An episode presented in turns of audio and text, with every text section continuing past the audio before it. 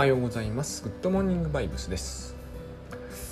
えー、このタイミングなんですよね。このタイミングが難しいんですよ。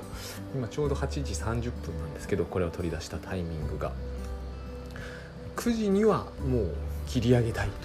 全てをですね。でもどう考えてもすでに無理感があるわけですよね。だけど9時には娘を起こしたいというか起こさないとならんということがあって、えーと、これをですね途中で切ってしかも昼にまた再開してアップできれば一番いいんですけど無理なんですよねどうしてもやっぱり何度か試みたんですけど全然あの違っちゃってとてもじゃないけどあの繋がらないんですよ。もう全く違う話それだったらしようみたいになるんだけど、えー、それを始めちゃうとまた、えー、その時やんなきゃなんないことっていうか多分それはやんないんですよねやっぱりね。えーと、これ誰も起きてない時間この時間に誰も起きてないっていうのもあれかっていう話もありますが、まあ、でも夏休みですからねとにかく誰も起きてない時間だから喋、えー、れることも多かったと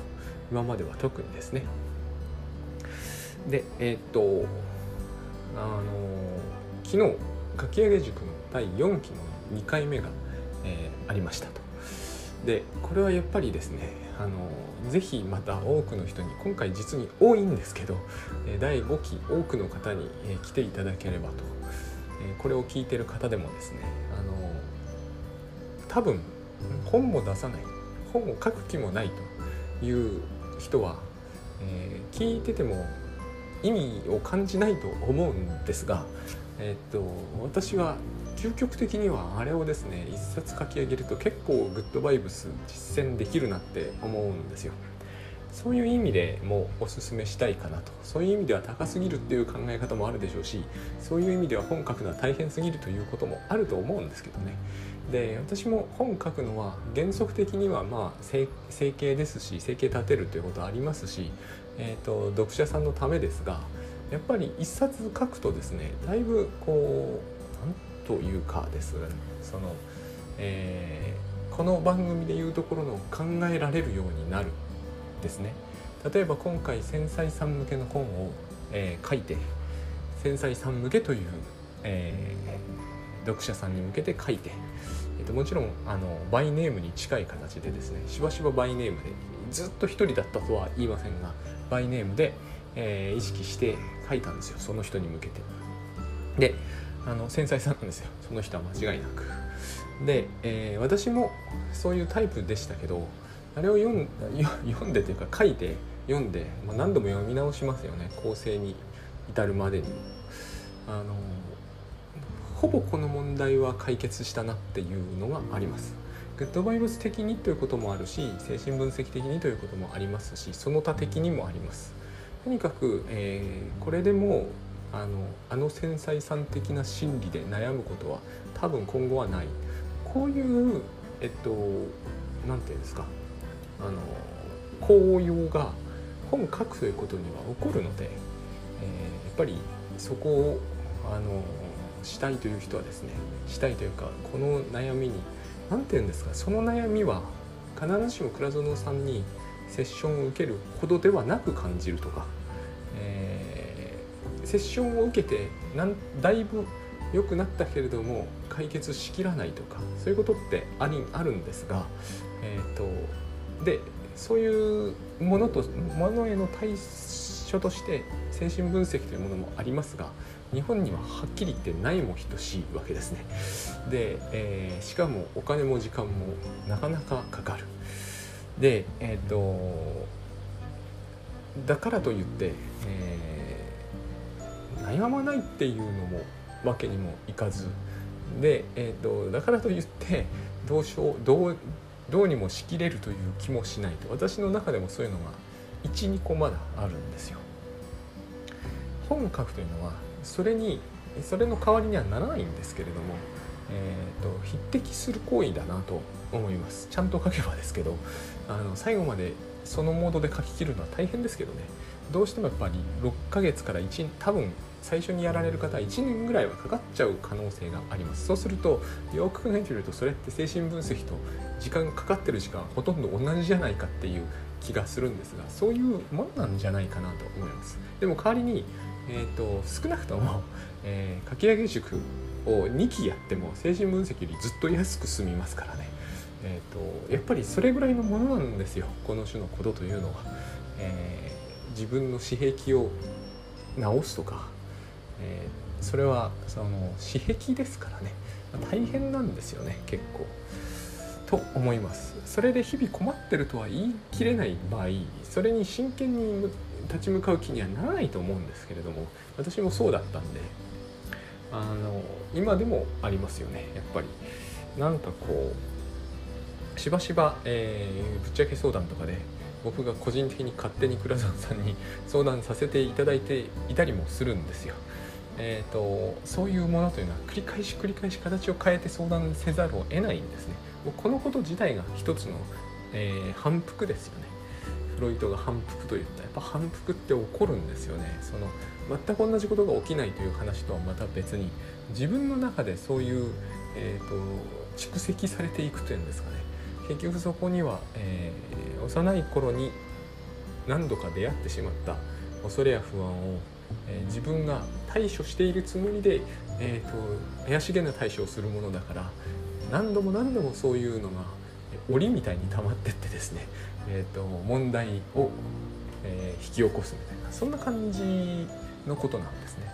なくなると実にすっきりするんですけど例えば今だったら今じゃもうどうしようもないですけど、えーと私も繊細さん的なのとほぼ決別できたので今だったら会社に勤められるなっていう気がします。48になって会社に勤められるもないんですけどね。えーと、多分今だったら、えー、必要とあらばできる。この感覚が大事で、えーと、いやできないかもしれないじゃんと言われればそうなんですが、えこの感覚が大事でこうなるとどうなるかというと、まあ、これじゃダメだとは思うんだけど例えば、えー、現在のこの物書きやってることができなくなったり、えー、売れなくなったりしても、まあ、会社に勤められるよなと思えると。えーと、それはリアルにできるのかって言うとまたそれは別なんですがこのできる感じとできない感じは分かれるんですよね。いやとても自分は会社勤めは無理ですっていうこの無理ですの時には無理なんで、えーと、無理だということになるとやっぱりこう、え、物書きであるということにもっとしがみついてなければならない感じが出てきますよね。それと不安ですよね。で意味付けもありますしイリュージョンもあると全然この方向性は良くないんですよ。えーと、できてもできなくてもできると思っていられるとでこのできると思っていられるには自分の中でリアリティが必要なんで、えーと、心的現実が必要なんででこれがあれば、えーと、変な話になるんだけれども、えー、ものビジネス書というものがこの世から消えてもなんとかなるような気がすると。そうすると書いてられるんですよ。不思議なことにですね、えー、多分そこでものすごい下手が打てないみたいなあの恐怖感がなくなるからだと思いますね。まあそんな感じのもろもろありますんで、えーと、ご記よろしければ、えー、ご検討ください。昨日そういうことを思ったってことです。そんでえっ、と今日はですね、えー、今日はというのかな。あのちょっと対象という言葉について、えーと、考えておきたいんですけれども、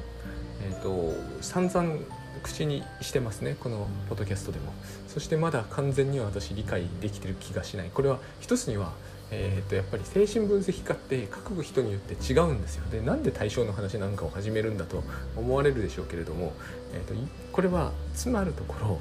えー、現実を見に行きましょうねっていう話につながるからえーと、対象というのは、まあえー、何ですかね。究極的には内部にある内部にあるって言ってはいけないんだけど自分から出られないということを意味するんですね。対象しか、えー、世界になければ。あの何、ー、て言うのかな、えー、そもそも何かを好き嫌いで見てしまうということはえ、自分から出られないじゃないですか。その自分が好きか自分がそれを嫌いかっていうふうに世界を見ているわけですよね、え、食べ物一つとってもですねトマトを見て、え、私トマト嫌いとか私トマト好きっていうふうに見ている瞬間にもうそれはトマトの好きな部分や嫌いな部分以外のところはほぼ度外視しているわけですよ。これを、えーと、これ自体別に困ったことは何にも起こらないのでむしろこれができないと困るぐらいなのでいいんだけど、えーと、たまにこの、えー、まあ要するに対象というんだけど、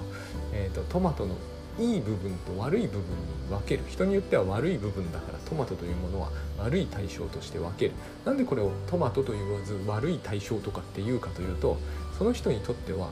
えーと、トマトは酸っぱいとかあのぐじゅぐじゅするのが嫌だというふうにトマトを見ていてしかもそれはその人の中にしかないから対象と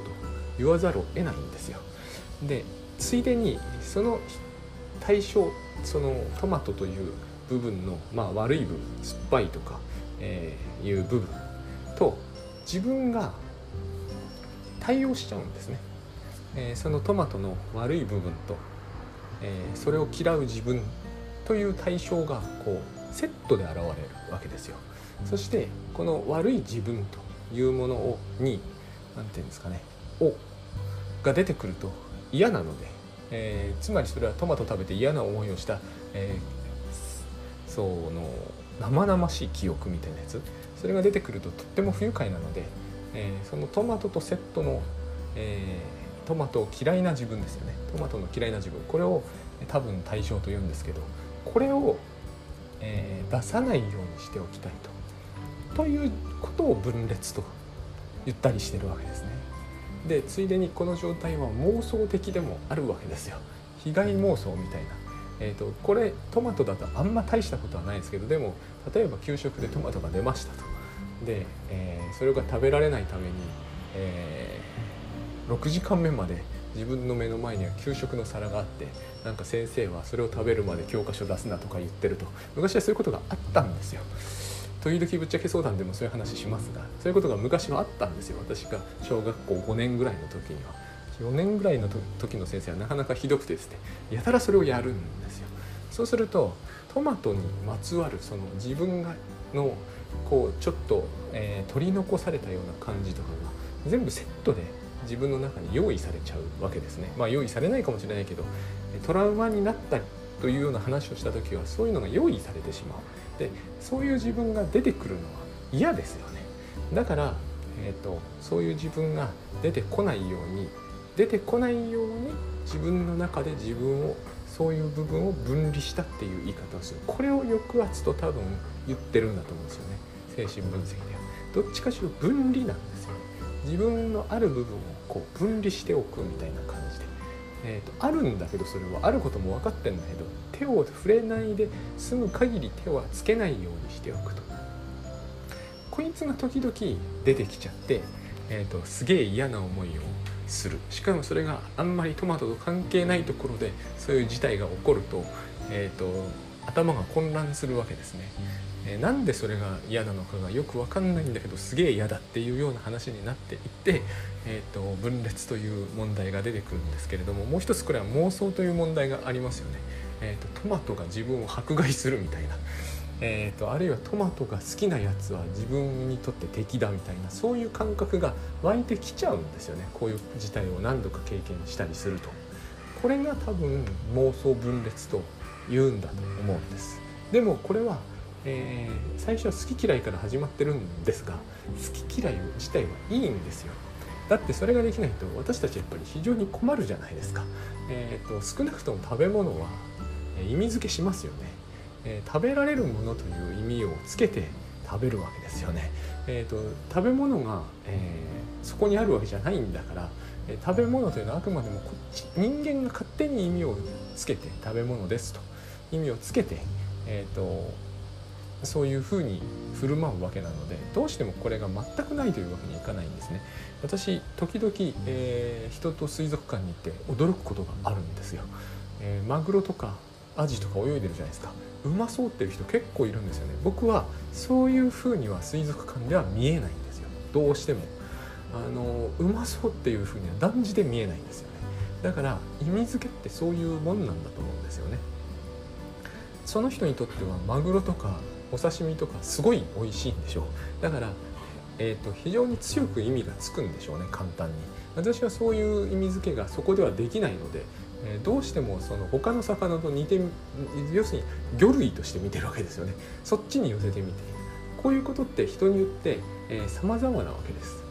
でまあ様々といっても食べ物と見るか魚類と見るかぐらいな勢いなんだと思うんですけども人によってはだから魚を見るとこう自分を攻撃してくるような気がするというような話があったりするわけですね。でなんでこの意味付けを必要に応じてやめたいかというとですね自分から出られなくなっちゃうからっていうことなんです。あれですよね私がこの番組でよく言う話ですれば、えー、あこの間話したやつで言うとですね柳を見て幽霊だと思うとそうすると,、えーと、柳を見て幽霊だと思う度合いが強ければ強いほどその人は自分から出られてないわけですよ。柳だからね。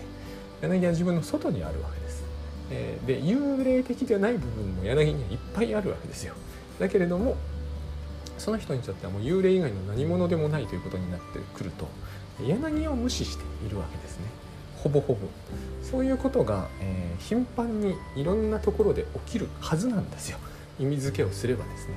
えーと、前に私がこの番組であの働かないおじさんとか仕事をできない人が嫌いみたいな話をした時この話も、えーと、個人的にもいろんなところでしょっちゅう聞くんですけれども、えーとそういう人はいないんですよ。これが大事なんだと思うんですね。働かないおじさんって意味付けですよ完全に。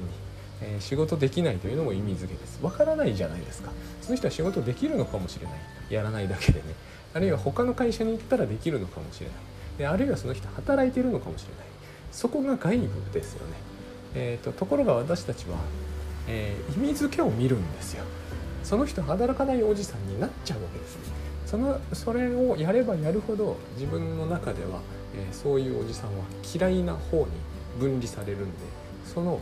えー、働かないおじさんを前にした時あるいはその人に何か言われた時の自分というものは働かないおじさんを嫌ってる自分が出ちゃうんですね。これが対象ですね。だから対象というのはセットなんですよ必ずある人のある部分を取り出してだってその人働かないおじさん以外の側面は絶対あるわけじゃないですか、えー、いいお父さんかもしれないし、えーとどっかの野球でコーチとかやってるかもしれないじゃないですか。働かないおじさんというのはその人の一面ですよね。だからその人の一面を自分の中で切り出してしかもそれを嫌ってる自分というものをそこに相対させてセットなんですよ。トマトとトマトが嫌いな自分セットなんですよ。しかもそれはトマトを食べ物と見ているからそういう切り出しができるわけですよね。このセットが嫌だということですよね。でこのセットの中にいる限りこのセットが現実だと思ってる限りみんなこれ現実だとなぜか思うんだけれどもこのセットが現実だと思ってる限り自分からは出られないんですよ。自分自身の中にいるのと何にも変わらない。その外側にいる人とは出会えないわけですね。でその外側にいる人と出会いましょうと一生懸命言ってるわけですよね。精神分析では。出会いましょうと。ただしえーと、傷がつかないように出会いましょうみたいなことをウィニコットって人はすごく、えーと、強調するんですけどとにかく出会いましょうというわけです。出会わない限り、えーと、自分が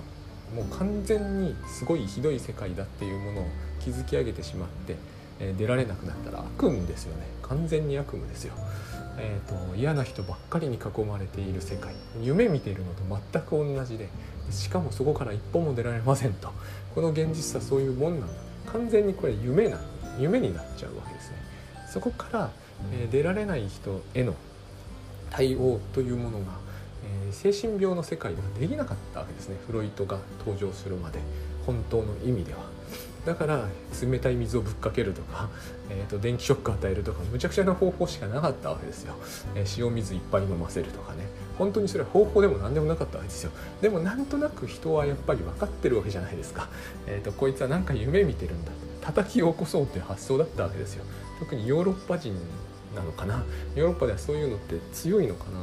これ、よくわかんないんですけどね。あの懺悔っていうのは精神分析に近いやり方だったと思うんですけどとにかくこう夢見てるんだから叩き起こそうという方法が割とまかり通ってたわけですよ。無知で打つとかねあったんで。で、えーと、それじゃあ治んないから絶対に。そそれをやられるとあのますますその人は夢悪夢が強まるじゃないですか。えー、もともとその人にとってはあの世の中で悪夢見てばっかりいるのにそこに冷や水ぶっかけられたりあの冬とかですからねヨーロッパの。で電気ショックとか与えられたんじゃあのもうますますあの世の中というのはこうひどい対象になりその分自分のひどい部分が出てくるからもう絶対外には出るもんかってことになっていきますよね。これを何とかするのが多分精神分析だったわけですね。で多分グッドバイブスで倉野慶三さんが現実を見ましょうって一生懸命言ってるのもこれなんですよ。外外側に現実がありますという話をしているんですよ。それが、えーと、いや外側に現実なんだ当たり前じゃんと人が思ってしまうんでなかなか外側に出られないんですよね。あのー、えー、この話で一番我々にとっても自然に受け入れやすいのがあのー、あれです。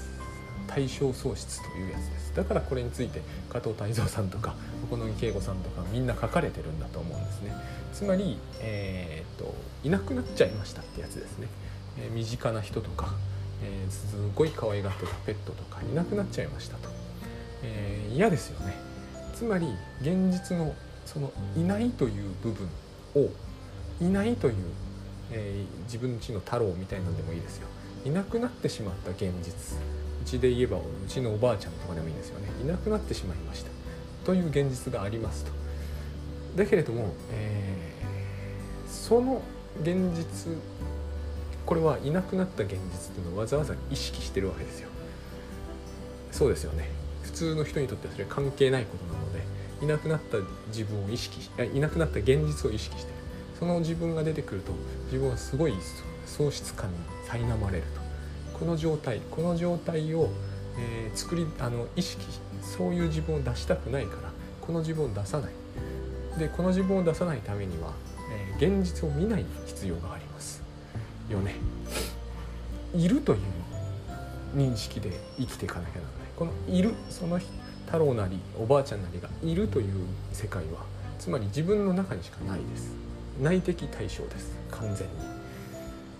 そうですよね。あの亡くなった方がまだいることにしている。でもそういう人はいっぱい僕はいると思うんですね。でこの話を例えば、えー、そのおばあちゃんを夢で見ましたとかあるいはその子供を夢で見ましたとか、えー、犬を夢で見ましたとかなった場合時々こういうことが起こるんですね、えーと、もっと良くしてあげればよかったとかもっとちゃんと世話をしてあげればよかったとかもっと何度も病院に行ってあげればよかったとか思うんですね。で夢でそれを見るということはできるじゃないですか。夢の中ではね。だから夢を見ていた方がいいわけですよ。えーと目が覚めてしまうとできなくなるじゃないですか。そうすると、えー、目は覚まさない方がいいわけですよ。こういう心理状態が強く働くと、えっと、それをだから元言うんですけれどもそういう心理状態が強く働くと、えー、できるだけ夢を見ていたいっていうふうに考えて当然だと思うんですね。でその中で何とかしてあげればよかったとかいろいろ考えるわけです。でも私たちは現代人なのでフロイト以降に生きてるのでえこれは自分の心の中で起きてることだということをなんとなくにせよ、え認識できる、えー、ある程度机上であればまあまあ強く認識できる。しかしもしこれが、え、未開人だっと考えるんですよ。原始人みたいな人だったらと。原始人ということは、えーと、ある意味、えー、チンパンジーみたいなもんですから絶対自分の中に無意識があるとかは考えませんよね。夢を見たらどう思うか。そいつが生き返ってきたって考えますよね。そうしても不思議はないですよね。で今の話は、えー、愛する対象を失ったケースですけど、えー、原始人みたいな人ですから当然殺した対象である可能性もありますよね。で夢の中で、えー、そいつが襲ってくると。分かんなくなっちゃいますよね。現実なのか夢なのか。えーと、と柳が幽霊に見えるって話は笑い話に感じられるかもしれませんが、えー自分が殺したなんか部族の敵みたいなのが襲ってきたという夢を見たと。夢なのか現実なのか多分分かんないと思うんですよ。だから私たちは物作業というものをするんでしょうね。だってこの夢は幻だから実際にはないから自分の心が作り出してるんですって言い出したのははっきり言って19世紀の最後ぐらいですからね。多分それ以前にだって人間は分かってたとは思いますけれども、えー、1万年前とかだと多分分かってなかったと思うんですよ。だから、えー、襲いかかってくる夢を見ると呪われているとか考えたと思うんですね。で実際にそういうのがファミニズムっていうんでしょうけれどもあるんですよ。そういう古代の人のなんとかとかには。怒らないでくれみたいなことがちゃんと祝詞みたいのに書いてあるんですよ、殺しちゃったけど別に悪気はなかったみたいなね。そういうことが書いてあったりするんですよ。あれはどそういうことだと思うんですよね。分かんなくなってしまうわけじゃないですか。だから夢は呪いみたいなものだと考えると、呪わないでくれっていうことをお願いするわけですよ。で、えー、お願いするということはそのお願いが通じるとでも思ってるってことになりますよね。で私たちの時代は僕はそんなことはしてないと思うんですね。小此木圭吾さんが面白いことを書いてたんですけどそういうふうに戦士とか、えー、いるわけじゃないですか。そういう部族とかだったら。でそういう戦士とかはですね戦争に行って帰ってすぐには来れないみたいなんですよ。奥さんとか子供にはすぐには会えないみたいなんです。これ完全に物作業ですよね。それが終わるまで帰ってくんなと。結構厳しいですよね。つまり、えーとその人は明らかに勲章をもらうべき人なんだけれども実際には追放されたり隔離されたりするわけですね。でも多分それはそういうことをしておかないと,、えーと、その人が平気で帰ってきたりするとそういう問題を引き起こすから帰ってこないようにしたんでしょうね。今聞かないじゃないですか、えーと、トルーマン大統領が日本に爆弾いっぱい落としたから、えーとしばらくその人は隔離されるとかいう話は聞いたことがないんですよね。それは私たちはもう自分の中で起きてることと現実に起きてることは分けられるはずだっていう強い意識があるんだと思うんですけども、えーと、実際にはそんなに簡単には分けられないということがしばしば実際起こるわけですよね。あのだから何かがなくなったとか何かが存在するとかあの人はもうちょっと軽いところであの人はまだ怒っているとかあの人は怒ってないとかきっちり分けられないもんだからえー、私たちはそのすぐですね、えーと、例えばクレームメールとかを見ると勝手に、えー、相手が怒っている姿とかその人を知りもしなくても想像してでいや怒っているに違いないこういうのをもらうとすごく気分が落ち込むっていうふうに普通になってそういうふうに考えるんですよね。別に怒ってないとは言ってないんだけれどもあなたその人を見てないでしょっていうのはあるんですよ。こういうのをちゃんと分けていかないと,、えーと、まずいことが起こるわけですよね。少しずつ少しずつ起こりやすいんだと思うんですよ。私たちの時代というのは。物作業とかもしたとしても短く済ませるし、えー、その他も大体そうですよね。内的現実なのか、えーと、対象なのか現実の人がそうしているのかを分けずにあのどんどんことを進めていく傾向が結構強い。で私たちはその対象がやってていると勝手にイリュージョンを作ってるのに、えーと、それを事実かのようにどんどんどんどん言っていってしかもそれは事実なんだという自信だけはなんかやけに強い。これは何でなんかなと思うんですけどやっぱりこうネットは大きいと思いますね。でメディアの影響も大きいと思います。私いつも不思議だなと思うんですけれども、え好き嫌いとかは全く別として、えーと総理とかそういう人って決まってこの対象に前も話したことありますけど、えー、されますよね。ものすごくこれ強いような気がします、えー、まるで縮んであるかのように言う人がとっても多いですよね。明らかに縮んではないですよね。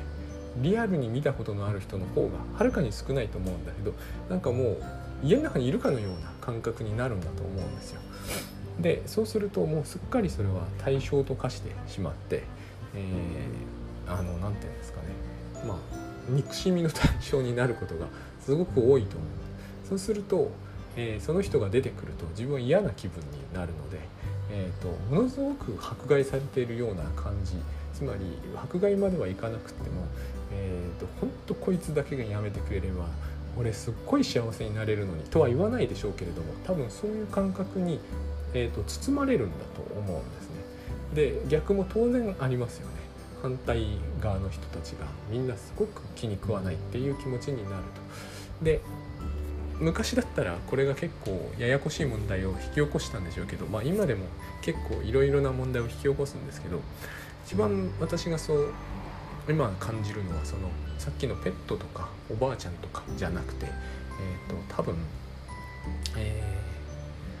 ー、なんだろうな会社とかそういうものなんだと思うんです。この話を、えーと、そのうち、えーと、なんかもっと突っ込みたいなと思っているんですけれども人じゃない対象を失う、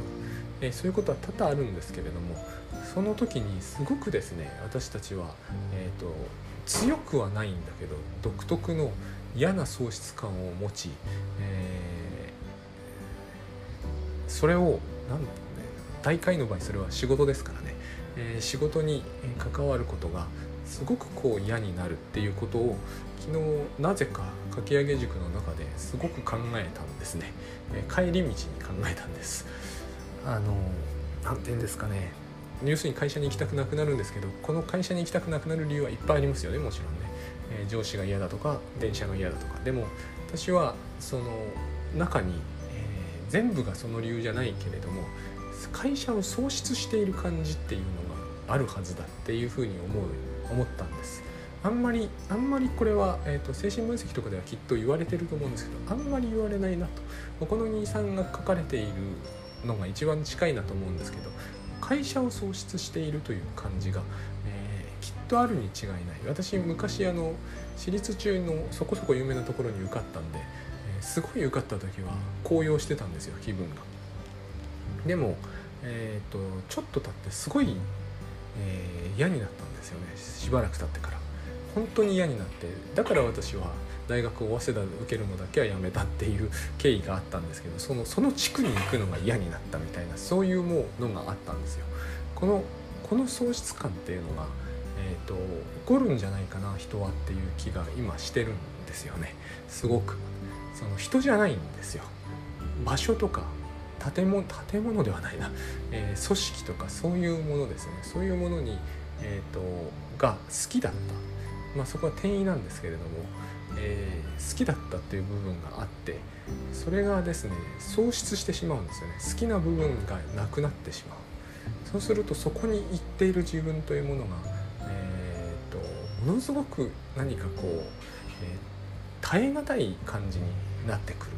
でそういうことが起こるんで耐え難い感じになりながら生き続けるともうまずいじゃないですか。そこで分離するんですよ。何でもないものにしてしまう。でそうするとその負担がですね負担以外の何物でもなくなると思うんですね。そういうことが、えー、仕事ではしばしば起こるんじゃないかっていうか、えーと、みんなに起きてるんじゃないかっていうのを最近考えるんです。その時にその現実を見に行くというのがすごく大事だろうなと。結局これは夢見ているようなものなので、えーと、とそういうところを今ちょっと、えー、悩んでます。